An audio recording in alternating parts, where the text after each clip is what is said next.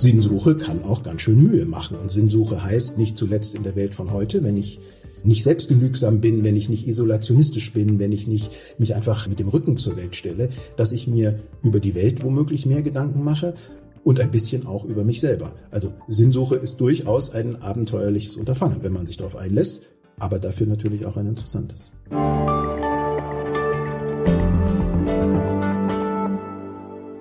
Hallo, liebe Hörerinnen und Hörer und herzlich willkommen zu einer neuen Folge von Hinter der Geschichte. Hier soll es sich heute um eine ganz große Frage drehen, nämlich Wofür leben wir? Denn mit diesem Zuruf, also Wofür leben wir, befasst sich ab sofort ein neuer Schwerpunkt in der Zeit und auf Zeit Online. Und alle Texte, die Sie dort finden, drehen sich rund um Sinnfragen, Lebensentscheidungen und Wendepunkte.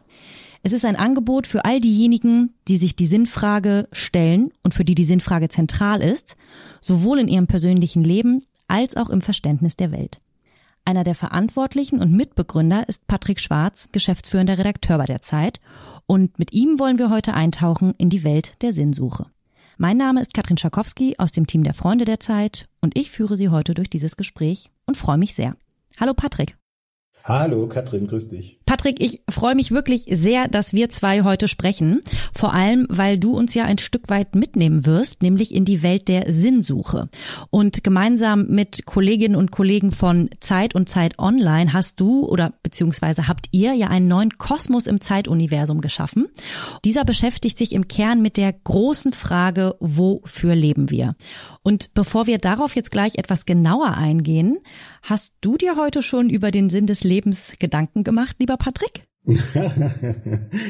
Tja, ehrlicherweise ja, und zwar bei einer ähm, ganz alltäglichen äh, Beschäftigung. Ich habe zwei Töchter, die sind 14 und 17 und sind natürlich sehr selbstständige junge Damen in ihrem Leben.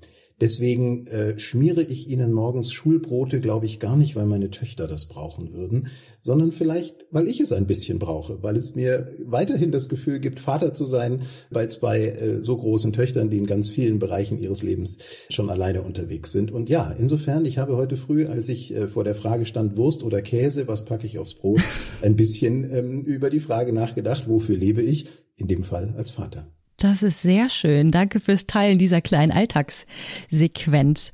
Ich habe jetzt eben schon vom neuen Sinnkosmos ganz kurz gesprochen. Das ist jetzt natürlich sehr nebulös und sehr weit gefasst. Vielleicht magst du einfach mal ein Stück weit erzählen, was genau sich dahinter verbirgt. Na, wir haben tatsächlich mit einer Frage angefangen, mit der Frage, über die wir beide jetzt auch gerade schon gesprochen haben. Und Georg Löwisch, der viele Jahre Chefredakteur der Taz war und der letztes Jahr im Sommer, im Juli zur Zeit gekommen ist als neuer Chefredakteur äh, von Christ und Welt in der Zeit, der hat diese Frage aufgebracht. Und ähm, er hat eine ganz wunderbare Formulierung gefunden, was diese Frage fast ein bisschen magnetisch macht. Er hat gesagt, man stellt diese Frage und ein Gespräch beginnt. Und bei der Zeit, das ist ja das Schöne, wenn man hier arbeiten darf, ist es so, dass äh, wir auch Marktforschung machen, dass wir auch äh, sorgfältige Konzeptionsprozesse machen, äh, dass wir auch uns manchmal die Haare raufen. Aber am Anfang steht in der Regel von neuen Projekten einfach eine Idee. Eine Idee, die uns selber Spaß macht, die uns selber interessiert. Und so war das mit diesem äh, Thema, mit diesem Bereich auch. Wir haben uns also gefragt, was ist das eigentlich, was so viele Menschen umtreibt, die wir als Leserinnen und Leser erleben bei Veranstaltungen oder in Leserbriefen, aber natürlich auch Menschen, die wir ähm, im eigenen Freundes- und Bekanntenkreis haben, in der Familie und vielleicht ja tatsächlich auch Leute, die in der Öffentlichkeit manchmal stehen. Was ist eigentlich los, dass so viel mehr Leute, das sagt auch die Statistik, das sagt die Wissenschaft, die Forschung, sich heutzutage mit der Sinnfrage befassen, als es vielleicht noch vor 20 oder 30 Jahren der Fall war.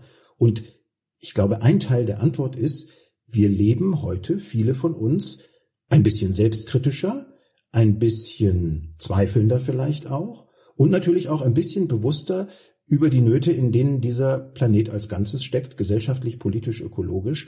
Und die Frage, welche Rolle spiele ich selber drin, als Einzelner, als Einzelne, ist eine Frage, die in ganz vielen, ganz unterschiedlichen Kontexten auftaucht. Das im Grunde genommen war die Sinnwolke, die Ideenwolke, aus der heraus wir gesagt haben, Mensch, eine Zeitung wie die Zeit, was könnte die ihren Leserinnen und ihren Lesern dazu anbieten? Und genau, du hast es eben schon sehr schön gesagt, also das Thema Sinn Sinnhaftigkeit, Sinnsuche ist wirklich aktueller und präsenter denn je. Also man spürt es quasi überall auf und ihr habt da auch eine sehr schöne Zahl genannt in einem eurer Texte, nämlich laut einer Studie der Psychologin Tatjana Schnell sind es etwa drei Viertel aller Deutschen, die sich darüber Gedanken machen.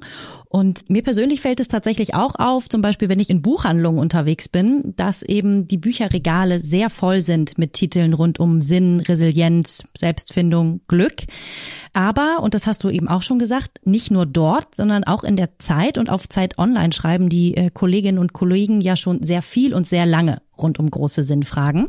Und das ja auch tatsächlich sehr erfolgreich, weil die Artikel zu diesem Thema gehören immer auch zu den meistgelesenen. Also sprich, wir sind mit dem Thema im Haus schon, schon sehr aktiv. Warum war es euch jetzt nochmal ein Anliegen, so ein eigenes Umfeld zu schaffen? Und wie sieht dieses Umfeld so ganz konkret aus? Vielleicht kommt vom Konkreten zum, zum Konzeptionellen. Das Konkrete ist, wir haben das, was du als Umfeld beschreibst, findet ja bei uns an mehreren Orten statt. Wir sagen manchmal auch eine Plattform dafür, weil in der Medienwelt von heute, wo eine Redaktion wie die Zeit auf so vielen Kanälen unterwegs ist, ist es ja nicht mehr nur ein Ort. Es ist die Zeitung natürlich. Kilian Trottier hat seinen Eröffnungsessay zu der Frage, geht es eigentlich bei der Sinnsuche nur nur um Glück oder gibt es sogar etwas jenseits von Glück, über Glück hinaus, was vielleicht unsere Anstrengungen wert ist? Dieses laute Nachdenken ist erschienen vergangene Woche in der Zeit auf der Seite Glauben und Zweifeln bei unserer Kollegin Evelyn Finger, die äh, netterweise dafür den Platz frei gemacht hat. Also wir erscheinen immer mal wieder in der Zeitung, ohne dass wir deswegen dort ein eigenes Ressort bilden. Wir gehen aber natürlich auch sehr in den digitalen Raum. Warum das? Weil die Sinnsuche tatsächlich ein Thema ist, was eine Leserschaft anspricht, die sehr breit ist, die auch über die bisherige Leserschaft der Zeit schon hinausgeht. Und das sind oft Leserinnen und Leser, die in Kontakt kommen mit uns über Zeit Online. Also, es gibt äh, seit vergangener Woche eine äh, Seite auf Zeit Online www.zeit.de slash Sinn wo wir alle diese Texte versammeln und die Redaktion, der Georg Löwisch vorsteht, wo Kilian Trottier dazugehört, wo äh, Merle Schmalenbach äh, mitarbeitet zum Beispiel, die Redaktion von Christ und Welt, baut dieses Thema auf ihren Seiten aus. Christ und Welt sind ja unsere Extra-Seiten für Geist und Gesellschaft und Glaubensthemen, die man dazu abonnieren kann. Dort wird das Ganze auch ein Schwerpunkt. Das heißt, in der Medienwelt von heute heißt ein neues Projekt zu starten oft zu sagen, wir gehen dorthin, wo die Leserinnen sind, wir folgen ihnen oder machen ihnen ein Angebot. Und deswegen ähm, wird jede Woche am äh, Freitagnachmittag das Wochenende bei uns eingeläutet durch unseren Sinn Newsletter, den man kostenlos abonnieren kann und Merle Schmalenbach und Kilian Trottier jede Woche die sieben Sinnfragen der Woche zusammenstellen mit weiterführenden Links und äh, Texten, die dafür interessant sind. Und sag mal zum Zeitpunkt, also warum habt ihr es gerade jetzt gestartet? Hat es im Zweifel auch eben mit der Corona-Pandemie zu tun, weil Leute quasi sich in, in die Sinnfrage häufig ja auch bewegen, wenn sie emotional belastet sind. Das war in der Tat eine große Frage, ja. Die Frage, die uns beschäftigt hat, ist, auch schon bei der Formulierung, wofür leben wir, wird das Ganze äh, jetzt ein Kosmos von lauter Depri-Themen, ja, haben uns manche Kollegen im äh, Scherz gefragt, als wir angefangen haben, äh, unsere konzeptionellen Überlegungen voranzutreiben. Ähm, wir sagen da immer, äh, nein, auf keinen Fall natürlich. Nicht umsonst ist diese Frage, an der äh, wir so hängen, wofür leben wir, eine Positivfrage. Wofür leben wir? Und nicht, wie manche Leute missverständlich manchmal sagen, wozu leben wir? Was ja so ein bisschen, äh, wo ein bisschen mitschwingt, oh Gott, macht das alles noch Sinn? Trotzdem trotzdem hast du natürlich recht. Wir sind äh, natürlich auch Kinder dieser Corona-Zeit. Und ich würde mal sagen, weil du ja gefragt hast, warum starten wir jetzt? Ich würde sagen, wir stehen gerade, kann man auch anders sehen, aber meine Einschätzung wäre das an einem Schwellenmoment. Die Schwelle ist ja, dass wir langsam hoffentlich und äh, äh nächstes Jahr noch mehr aus der Pandemie, aus dem Schatten der Pandemie, dem Horizont der Pandemie langsam heraustreten. Und vielleicht ist das ja der Moment, wo wir etwas verstehen, was während wir da alle drin steckten, in Lockdown rein, Lockdown raus, gar nicht immer so selbstverständlich war, nämlich dies ist eine Erfahrung, die in der Stadt, in der ich lebe, im Land, in dem ich lebe, in dem Europa, in dem ich lebe, in der Welt, in der ich lebe, alle miteinander geteilt haben. ein Stück weit natürlich unterschiedlich, aber äh, es gab das in den letzten Jahrzehnten der Menschheit kaum, dass alle Menschen äh, eine solche Phase geteilt haben. Es gibt diese berühmten wenigen globalen Momente, das Ende des Zweiten Weltkriegs, äh, die Krönung von Königin Elisabeth, äh, der Mord an John F. Kennedy, der Mauerfall. Das sind Momente, wo sich Menschen weltweit erinnern können, aber nicht umsonst sind das Momente. Und dass wir eine so lange Phase des gemeinsamen Lebens auf diesem Globus erlebt haben, das ist schon, schon sehr ungewöhnlich. Und ich glaube, dass wir jetzt in dieser Schwelle sind, wo wir rauskommen und uns fragen, ja, auf allen Ebenen, politisch, persönlich, vielleicht aber auch philosophisch, was hat das mit uns gemacht? Und äh, in dem Sinne ist es sicher äh, kein Zufall, dass wir mit diesem Projekt jetzt starten. Ja, also vielleicht auch so eine Art, ich sage jetzt mal Gegenbewegung, so auch auf die Entwicklung unserer Zeit, also als Kontrast zu einer Welt, in der auch alles stets im Wandel ist, in der wir mit Klimakatastrophen zu kämpfen haben, in der, und so habt ihr es auch in einem eurer Texte geschrieben, der Wunsch nach Maximierung von Lust und die Eliminierung von Schmerz immer immer stärker wird. Ich bin da ein bisschen zögerlich, wenn ich, wenn ich da ein, ein wenig widersprechen darf, Katrin. Natürlich. es gibt ja eine lange Bewegung des Kulturpessimismus, ja. Also wenn man sich mit philosophischen Fragen, mit Fragen von Glaube, Geist, Gesellschaft ein Weilchen beschäftigt hat und auf die eine oder andere Weise haben wir alle das wahrscheinlich getan, nicht nur wir, wir Journalisten, äh, die sich fürs Thema Sinn interessieren, dann siehst du ja seit 2000 Jahren äh, immer auch den Tenor, alles wird schlechter. Ich glaube da persönlich nicht dran. Für mich enthält dieser Schwellenmoment, den ich versucht habe zu beschreiben, nach Corona auch viel Positives. Ich glaube, dass wir vielleicht, wenn es gut geht, sogar ein Stück weit in eine zweite Gründerzeit kommen. Ich erlebe ganz viele Leute im Freundeskreis, im Bekanntenkreis, die in dieser Zeit sich eine Menge Gedanken gemacht haben und ich wage gar nicht zu prognostizieren, mit welchen Gedanken die jetzt rauskommen aus diesem langen Corona-Winter. Aber mein Eindruck ist, dass eine Menge Leute da gerade dabei sind, sich was Neues einfallen zu lassen, so wie wir mit unserem Projekt ja auch. Also ich glaube, es ist schon ein Stück weit ein, ein Zuversichtsprojekt. Wo du sicher recht hast, ist ein Stück der Leichtigkeit, die vielleicht vor Corona ausgeprägter war, die hat jetzt eine Erdung erfahren, würde ich mal sagen. Und nicht umsonst wird ja auch ein äh, Bezug oft hergestellt zwischen der Frage der Klimakatastrophe, vor der wir stehen, und der Frage, können wir als Menschheit geeint und vereint handeln. Ähm, und äh, die optimistische Aussage lautet ja, ja, wir haben es bei Corona ein Stück weit geschafft. Vielleicht äh, kriegen wir es beim Klima, wo es womöglich noch überlebensnotwendiger ist, auch noch mal hin. Mhm. Schön. Also eher wirklich der positive Blick, der Aufbruch, Optimismus. Das gefällt mir gut, Patrick. Ich hatte vorhin schon kurz die drei Viertel aller Deutschen erwähnt, die sich über den individuellen Sinn des Lebens Gedanken machen. Aber demnach, und das klang eben auch schon einmal durch, spielt dieses Thema ja auch für ein Viertel der Deutschen wirklich keine Rolle.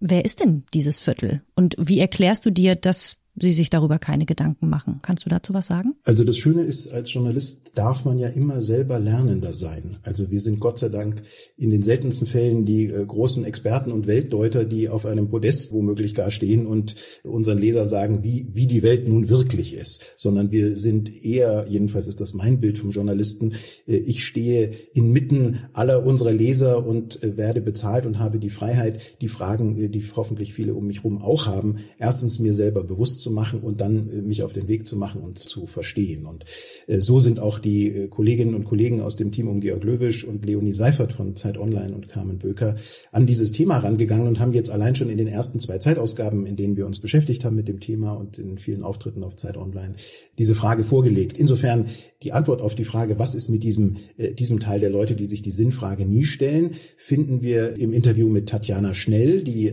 Forscherin ist, Professorin an der Uni in Innsbruck und tatsächlich die eine Professorin in Deutschland, die sich hauptberuflich mit Sinnfragen beschäftigen darf.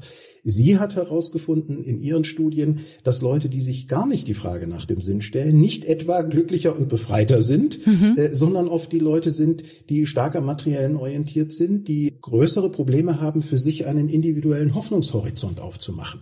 Das heißt, die Fragen, die Nöte des Lebens und der Wirklichkeit gehen an diesen Leuten natürlich genauso wenig vorbei, aber sie tun sich ein bisschen schwerer, für sich eine individuelle Antwort zu finden. Das ist also der Positivbefund von Prof. Professor Schnell. Mhm. Trotzdem sind die Leute, die sich die Sinnfrage stellen, um Gottes Willen natürlich nicht die besseren Menschen, denn, und das fand ich auch eine sehr ähm, erhellende Antwort in, in dem Interview, Die Professorin sagt, Sinnsuche kann auch ganz schön Mühe machen. Und Sinnsuche heißt nicht zuletzt in der Welt von heute, wenn ich nicht selbstgenügsam bin, wenn ich nicht isolationistisch bin, wenn ich nicht mich einfach äh, mit dem Rücken zur Welt stelle, dass ich mir über die Welt womöglich mehr Gedanken mache und ein bisschen auch über mich selber. Also Sinnsuche ist durchaus ein abenteuerliches Unterfangen, wenn man sich darauf einlässt, aber dafür natürlich auch ein interessantes. Absolut schmerzhaft und man wird verletzlich, aber ein interessantes. Genau, das, das sagt es ganz gut.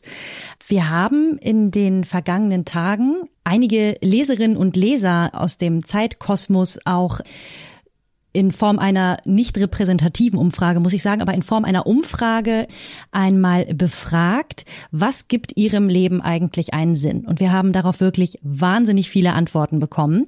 Und äh, auf den Plätzen eins bis drei der Antworten lagen Familie, Liebe und Freunde und auch genau in dieser Reihenfolge. Also alles Antworten, die ja auch das Thema Beziehung wirklich ganz stark in sich tragen. Überrascht dich das, Patrick? Also ich habe ja auch begonnen mit dem äh, Schmieren der Butterbrote für die Schulkinder heute früh. Insofern ähm, kann ich mich sehr mit diesen drei Punkten natürlich identifizieren. Ich glaube und kann das Teil, der Teil eines inneren Sinnprojektes sein. Das muss jede, jeder für sich dann natürlich entscheiden. Die Frage, komme ich vom Individuellen, das diese drei Punkte ja sehr wesentlich umreißt oder umfasst, komme ich vom Individuellen auch ins Gesellschaftliche, komme ich vielleicht sogar ins Politische. Also ich glaube, eine Entwicklung zu beobachten über die, weiß ich nicht, letzten 10, 15 Jahre, die ich eigentlich eine schöne Entwicklung finde, nämlich, dass bei ganz vielen, offenbar auch bei den vielen Leserinnen, die bei eurer Umfrage teilgenommen haben, das Bewusstsein für den Wert enorm groß ist, den Beziehungen haben, dem Zuneigung hat. Vielleicht, du hast vorhin en passant das Wort Verletzlichkeit verwendet, vielleicht eben auch die Erfordernis, mich berührbar zu machen, ins emotionale Risiko zu gehen. Also äh, Liebe, Freundschaft, Familie, das klingt erstmal toll, aber das heißt ja auch, wie wir wissen, Familienstreit, das kann heißen Trennung, das kann heißen äh, enttäuschte Liebe, enttäuschte Hoffnungen. Und wenn man sich denen, diesen Empfindungen öffnen will, dann braucht man erstmal auch ganz schön Mut, nämlich den Mut, auch, auch mal eine Verletzung zu riskieren. Also das finde ich eine schöne Entwicklung. Ich glaube, dass mehr Leute heute ein Bewusstsein dafür haben, wie wichtig das ist, aber auch, was ihnen das selber abverlangt. Und der zweite Schritt ist dann eben ein interessanter. Was mache ich, wenn ich das Glück habe, dass ich in diesem ganz persönlichen Nahbereich vielleicht ganz gut mich stelle. Fange ich dann an, vom Ich auch übers Du nachzudenken und vom Du übers Wir und vom Wir auch vielleicht über den Zustand der Welt. Wir werden am 21. Oktober eine Veranstaltung auch zu dem Thema Sinn veranstalten mit auch einem Teil deines Teams. Du hattest es vorhin schon auch erwähnt, die äh, Merle und auch der Kilian Trottier. Und wir haben im Vorfeld dieser Veranstaltung die Leserinnen und Leser gebeten, uns einige Fragen einzureichen. Und eine Frage, ich habe natürlich schon gespickt oder gespickt, weil ich etwas neugierig war. Das Privileg der Veranstalterin, das Privileg der Gastgeberin. Ja, genau. genau so. Und eine Frage ist mir wirklich sofort ins Auge gesprungen und die passt jetzt irgendwie ein Stück weit dazu, was wir eben besprochen haben. Da fragte nämlich eine Leserin oder ein Leser, welche Voraussetzungen müssen eigentlich gegeben sein, um sich überhaupt mit dieser Frage beschäftigen zu können? Und sprich, ist diese Sinnfrage eigentlich ein Luxus der Satten? Das ist eine so schöne Formulierung, dass man den Leser oder die Leserin gleich als äh, Redakteur hätte. Das ist eine tolle Überschrift und jeder würde äh, unter dieser Überschrift wahrscheinlich auch einen Artikel gerne lesen, der da steht.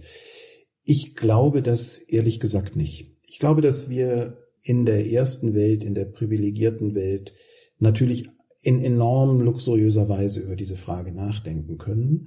Aber ich würde uns ungerne wie soll ich das sagen? Ich würde uns ungerne so klein machen zu sagen, dass sich diese Frage eben erst stellt, wenn das Dach über dem Kopf gesichert ist und ich vielleicht ein Auto vor der Tür stehen habe und meine Kinder einen sicheren Schulweg haben. Ich würde denken, aber das ist jetzt wirklich eine sehr persönliche Antwort von mir, dass die Sinnfrage ein, der rote Faden des menschlichen Lebens ist und dass sich diese Frage natürlich je nach den Umständen sehr unterschiedlich stellt. Und wir erleben ja auch, dass man selbst in den wohlbehüteten Verhältnissen in Mitteleuropa am Leben auch schwer tragen kann. Also ich würde sagen, diese Frage ist eine, die wirklich eine, eine Menschheitsfrage ist. Deswegen ist es ja eine Frage, die vielleicht in, sagen wir mal, den letzten 100 Jahren auch stark mit psychologischen Antworten versucht wurde zu beantworten und in früheren Zeiten oder seit früheren Zeiten auch immer die Religionen inspiriert hat.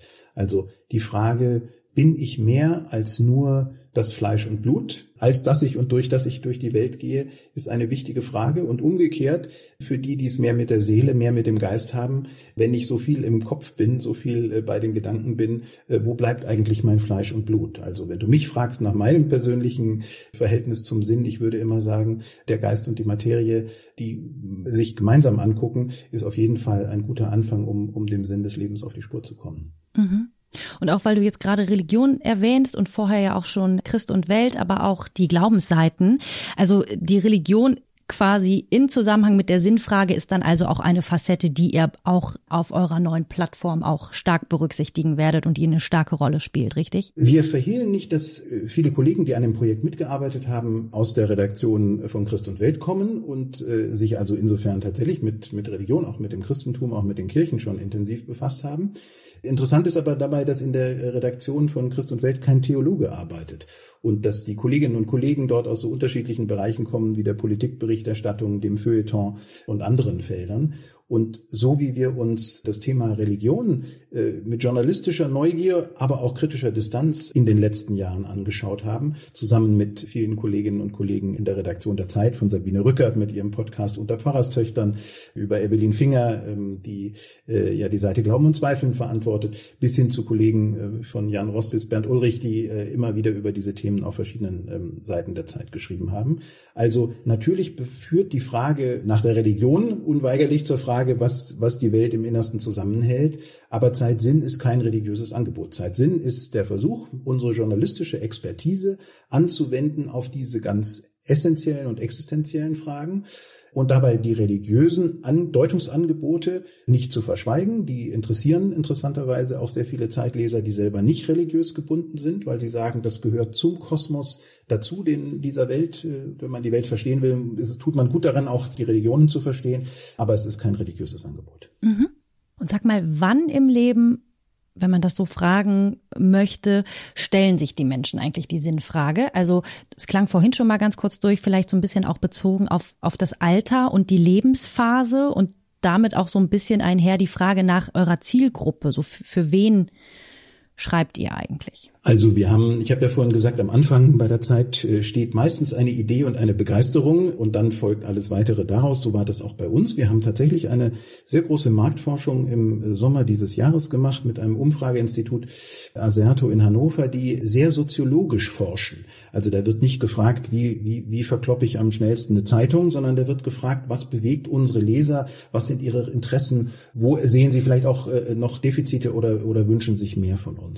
Und in dieser Studie kam äh, interessanterweise raus, dass zum einen die Zeitleserschaft überdurchschnittlich interessiert ist an Sinnthemen. Also du hast vorhin die Zahl für Deutschland genannt, die ist für die Zeitleser offenbar noch höher. Also wer äh, an Sinnfragen ein Interesse hat, ist ohnehin bereits an der Zeit interessiert und findet da ja auch bisher schon eine Menge Angebote. Aber natürlich kann man feststellen, dass bestimmte Momente für die Sinnfrage die Sinnfrage aufwerfen. Also das sind Schwellenmomente im Leben, wenn äh, Kinder kommen, wenn äh, die Kinder aus dem Haus gehen, wenn man eine biografische Zäsur erlebt, äh, zum Beispiel den Verlust natürlich eines nahen Angehörigen, ähm, aber auch wenn man äh, beschließt, seinem Leben eine neue Richtung zu geben. Äh, lebenslanges Lernen ist ja immer ein Thema. Das heißt ja oft auch, dass Leute heutzutage ihre Berufe wechseln, viel mehr als früher. Also immer, wenn ich an eine Schwelle stoße, wo das Leben mir einen Rückspiegel vorhält, nämlich um weiterzugehen, frage ich mich, wer bin ich eigentlich und äh, was macht mich aus und äh, vielleicht, wer bin ich auch geworden oder wie habe ich mich verändert, seit ich mir das letzte Mal diese Frage gestellt habe. Ich würde sagen, das zeigt unsere Untersuchung recht deutlich. Das sind die Momente, an denen das Interesse an dem Thema, sagen wir mal, von einem allgemeinen Interesse zu einem sehr konkreten Interesse sich verdichtet. Ja, und habt ihr im Rahmen dieser Marktforschung auch äh, herausfinden können oder untersucht, wie sich Menschen eigentlich mit der Sinnfrage beschäftigen und auseinandersetzen? Also machen sie das in erster Linie alleine? Machen sie das im Kreis von Familie und Freunden? Doch in der Kirche? Also ich glaube, was sich verändert hat, ist, dass die Sinnfrage satisfaktionsfähig geworden ist. Also damit auch gesellschaftsfähig. Es ist keine Frage mehr, mit dem, mit der man hinter dem Berg halten müsste. Ich würde schon sagen, dass das vor 30, 40 Jahren anders war. Da galt das vielleicht als eigenbrötlerisch oder selbstbespiegelnd. Alleine wenn man sich anschaut, ob Leute zum Beispiel ähm, über Krisen offen geredet haben, dann stellen wir fest, wir machen jede Woche ein großes Interview mit einer Person, die manchmal prominent ist, manchmal auch einfach nur uns interessiert durch ihre Expertise und fragen nach dem Sinn äh, des Lebens, ein, führen ein Gespräch über den Sinn des Lebens. Und ich glaube, die Offenheit, mit der Gesprächspartner, mit denen wir es da zu tun haben, auch bereit sind, über persönliche Krisen zu sprechen oder Wendepunkte ihres Lebens. Das ist Ausdruck einer gesellschaftlichen Veränderung. Also es ist nicht mehr die Scheu da, sich auch in die Karten gucken zu lassen. Und das ist natürlich für uns äh, Journalisten ein großes Privileg. Also der Comedian Caroline Kebekus, sie hat einfach mal erzählt, wie das äh, für sie mit dem Tod äh, ihrer Großmutter war, warum sie das so beschäftigt hat und wie sie das geprägt hat und wie sie das verändert hat. Da sind Gesprächspartner bereit, etwas mit uns zu teilen, wofür wir auch dankbar sind. Das ist vielleicht auch der Schlüsselmoment dieser Frage. Also wenn man sich selber ehrlich hinstellt und versucht zu verstehen, wie ist ein anderer, dann gibt es da auch eine Offenheit, dann wird das belohnt mit einer Offenheit, die jetzt vielleicht bei einer anderen Interviewsituation auch nicht zwingend so wäre. Ich habe das Interview mit der Caroline Kebekus auch gelesen und fand es wirklich sehr berührend. Und ich habe mich an der Stelle gefragt, warum ihr ausgerechnet sie als erste Gesprächspartnerin ausgewählt habt. Das lasse ich einfach mal so ganz offen stehen. Fand, fandest du das ein bisschen frech, dass man ein so ernstes, ein so heiliges Thema wie den Sinn des Lebens äh, mit, mit einer Frau ähm, bespricht, die als Comedian bekannt ist? ist? War das deine Verwunderung? Nee, ich fand es gar nicht frech. Ich habe mich, äh, ich fand es einen spannenden Bruch, äh, zumindest auf den ersten Blick und äh, habe mich dann gefragt, wie ihr wohl in der Redaktion darüber diskutiert habt, wen ihr auswählt und warum dann genau gerade sie oder auf sie die Wahl gefallen ist. Ich fand das toll. Genau, also ja, Bruch ist ein, ein Begriff, auf den man es bringen kann. Äh, vielleicht auch Spannbreite. Also es ist ja immer interessant, diese fundamentalen Fragen zu stellen mit Leuten, die selber in eine Spannung gesetzt sind. Und äh, Caroline Kebekus kommt aus einer sehr katholischen Familie, war auch sehr lange in der Kirche, beschreibt sich auch weiterhin als Christin und hat aber mit der katholischen Kirche, aus der sie kommt, gebrochen, nicht zuletzt als die Feministin, als die sie sich versteht, weil sie mit der Art, wie diese Kirche mit Frauen umgeht, äh, nicht einverstanden ist. Das das ist ein Spannungsfeld in ihrem Leben. Das andere ist aber natürlich auch, dass jemand, der sein Geld damit verdient, äh, als Comedian erfolgreich zu sein, oft sehr viel fundamentaler über die äh, Fragen des Lebens nachgedacht hat, ähm, als man das auf der Bühne ähm, vorderhand vermuten könnte. Und auch diese, diese Tiefe hat uns interessiert. Aber wir haben zum Beispiel diese Woche eine Max-Planck-Forscherin befragt, die sich ähm, mit der Frage befasst, wie denn eigentlich Mensch und Tier, wie nah Mensch und Tier zueinander stehen. Also eine ganz andere Perspektive. Und äh, sie über ihre Hündin Nana äh, spricht und die Frage, kann die Neid empfinden, kann die Trauer empfinden und nicht zuletzt, äh, was hat den Wolf erst zum Hund gemacht? Ist es der Mensch ähm, oder wurde der Hund zum Hund und dann hat der Mensch ihn entdeckt? Also wir versuchen wie immer bei, bei gutem Journalismus den Reiz der äh, Kontraste zu erkunden, ohne dabei ähm, oberflächlich zu sein. Mhm. Das klingt extrem spannend, Patrick. Und darauf an so ein bisschen oder darauf ein bisschen aufgesetzt. Du hast vorhin auch schon gesagt, dass natürlich äh, bevor so eine Plattform startet oder bevor so eine Plattform auch live geht, man natürlich sich überlegen muss, welche Inhalte wollen wir spielen, welche Personen fragen wir und so weiter. Also eine wirklich lange Konzeptionsphase, in der ihr viel recherchiert habt, euch ganz intensiv mit dem Thema beschäftigt habt und vielleicht schon so ein bisschen auf den auf den Schluss blickend schon mal so eine kleine Abschlussfrage. So was hast du oder was habt auch vielleicht ihr als Team in dieser Zeit über den Sinn des Lebens gelernt oder erfahren, was euch hm, nachhaltig beeindruckt hat oder vielleicht auch ein Stück weit überrascht hat oder beides? Oder um es ein bisschen kürzer zusammenzufassen, was ist so dein Resümee aus dieser Arbeit rund um die Sinnfrage aus den vergangenen Monaten? Dranbleiben ist, glaube ich, mein Resümee. Und ich meine dranbleiben in zweierlei Weise. Für die Interviews gilt das in einer ganz direkten handwerklich-journalistischen Weise. Ich habe zum Beispiel äh, vergangene Woche mit meinem Kollegen Andreas Oehler den langjährigen Generalinspekteur der Bundeswehr Wolfgang Schneiderhahn interviewt, der während des Afghanistan-Krieges Deutschlands oberster Soldat war. Was heißt das, wenn man eine Organisation führt, zu der, äh, zu deren Auftrag auch das Töten gehört? Das war ein äh, Gespräch, das äh, sehr davon lebte, dass wir an der Frage, die den General auch selbst so umgetrieben hat in seinem Berufsleben und die er jetzt im Rückblick vielleicht auch noch mal freier beantworten kann als während der aktiven Zeit, äh, die ihn, die ihn sehr beschäftigt hat. Also dranbleiben heißt, glaube ich, dass wir uns vornehmen und das gelingt dann mal besser und mal weniger. Da muss man auch Geduld, müssen wir auch Geduld mit uns selber haben bei den Gesprächspartnern. Dranbleiben, nicht zu viele Themen auf einmal versuchen in einem Interview äh, abzudecken, sondern zu spüren, was sind die Fragen, die das Gegenüber umtreiben und bereit sein, in die Vertiefung zu gehen oder den Gesprächspartner, die Gesprächspartnerin für die Vertiefung zu gewinnen. Aber dranbleiben gilt natürlich auch für die eigene Sinnsuche. Also ich würde immer sagen, dass es den Sinn des Lebens in meinem Leben wahrscheinlich nie abschließend geben wird. Aber ich würde schon sagen, wenn du mich jetzt so persönlich fragst, wahrscheinlich habe ich alle sieben Jahre mal so über den Daumen gepeilt, eine neue Antwort, die für mich für eine Weile lang stimmt.